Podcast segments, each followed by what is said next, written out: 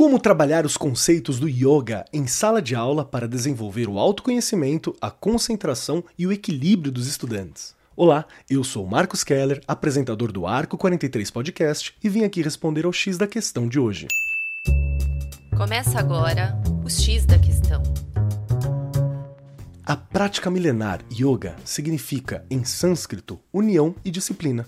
O principal objetivo do yoga é manter o equilíbrio entre a mente e o corpo, utilizando posturas, chamadas de asanas, técnicas de respiração, ou pranayamas, e da meditação, que também é conhecida como dhyana. Os praticantes da técnica relatam resultados positivos, como serenidade, autoconhecimento, autoconfiança, equilíbrio físico e emocional, clareza mental, concentração, compreensão dos próprios limites e regulação de transtornos mentais. Além destes resultados, pesquisas realizadas por acadêmicos afirmam a melhora na conduta ética e na socialização, uma vez que o yoga auxilia no desenvolvimento da parte psicofísica e social das crianças e jovens no ambiente escolar, assim como minimiza a dificuldade de aprendizagem, como os desafios encontrados na educação atual em um mundo mais tecnológico e conectado, os estudantes enfrentam diferentes dificuldades em sala de aula.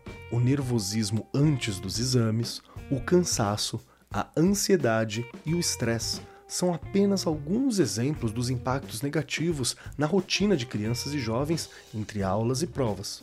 Para aplicar a filosofia do yoga em sala de aula constantemente, estruturar um cronograma de aulas com a técnica nas classes de educação física pode auxiliar na criação de um ambiente seguro e focado na prática.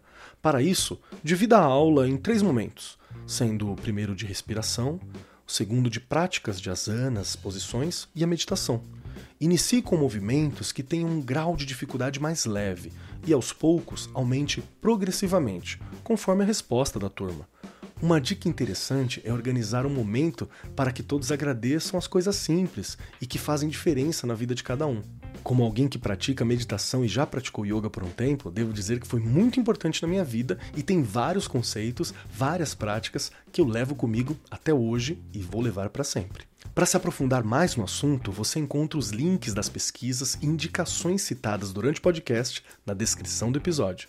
Esse foi o X da Questão, as pílulas quinzenais do Arco 43 Podcast.